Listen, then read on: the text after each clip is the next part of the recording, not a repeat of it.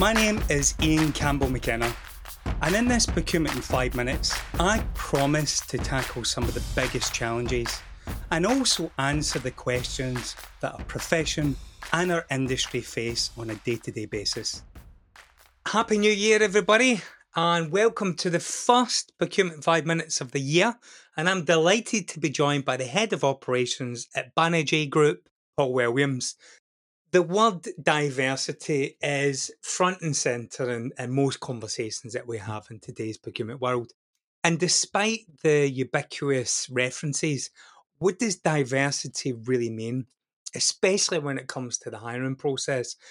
When Paul joined the procurement industry back in 1996 as a purchasing manager for global NCR, he led a team of four purchasing professionals and reflecting on his early years, I guess it's safe to say his team were prototypical representation of the procurement professional buyer model back then. If we fast forward to today, I would say that the procurement profession is anything but prototypical.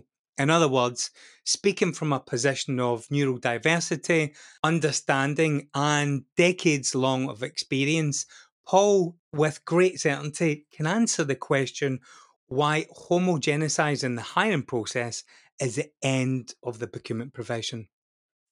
Hey, Paul, great to have you on the show today. Hi, Ian. It's great to be on. Thanks for inviting me. We're talking about neurodiversity. When we think about the hiring process and talent, we do have a tendency to kind of hire homogenous teams. And what I mean by that is we're trying to find this normality. And what ends up happening is we hire all of the same type of people, whether we're, we're doing this consciously or subconsciously, because our processes, what we do historically have done is we have ritualized the interview and the hiring process. What do you think about that, Paul? I absolutely agree. As somebody who, dare I say it, is neurodivergent, I've seen that throughout my career on a personal level, but also uh, as a hiring manager. And, and just looking at this in a bit of depth, there are 6.3 million people in the UK who are neurodivergent. So there's a whole untapped workforce that the current practices for hiring are just missing. When you look at that 6.3 million, that's one in seven people and, did some work recently with a company looking at this as, as we are within our business to ensure that our uh, hiring processes are broader and do kind of look at neurodivergence. 74% of managers wouldn't actually know what to do if somebody came to them and said, Oh, I'm neurodivergent, I need some support. And that's quite fundamental, I think, not just to the hiring process, but the way in which business works and how business needs to support people. I think we need to appreciate that everybody's brains are like fingerprints, they're all unique. Absolutely. And we all process information differently. At this moment in time, our workplace is designed for one size fits all. And I think that's one thing that that needs to change. If it's outside of what we define as normal, then we're out of our comfort zone and we don't really know what we're doing.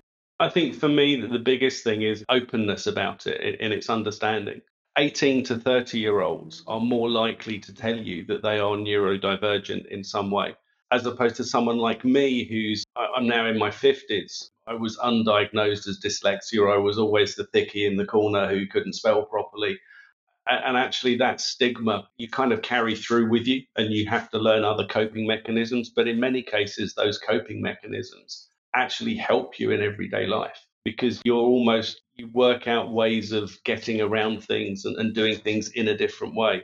And it's difficult for people with a neurodivergency who are older like me to actually be open about that. So i think that there's lots of good work that's being done now for, dare I say it, youngsters coming through in that kind of 18 to 30 year old group. So companies are embracing that, that the individuals are embracing that and being able to work through those issues and becoming fundamentally important in our workplace. And then you look at people of my age group that have those kind of neurodiversities. And I find myself in the same place as someone like Richard Branson, who's a, uh, neurodiversity is dyslexia. I view it as that's his superpower because it's the same as mine. So I think things are improving, but we do need to have some step change in business to ensure that the recruitment processes are in place that, that embrace that, but also the, the mechanisms in the business to actually help those individuals become successful. Because when they're successful, the companies that they work for and with become successful. And I think that's vital because otherwise, there's 6.3 million of divergent people in the UK workforce are not going to reach their potential. Great insights from another one of our thought leaders. Be sure to share the link far and wide, and of course, I look forward to our next five minutes together. Bye for now, and have a great and a productive day.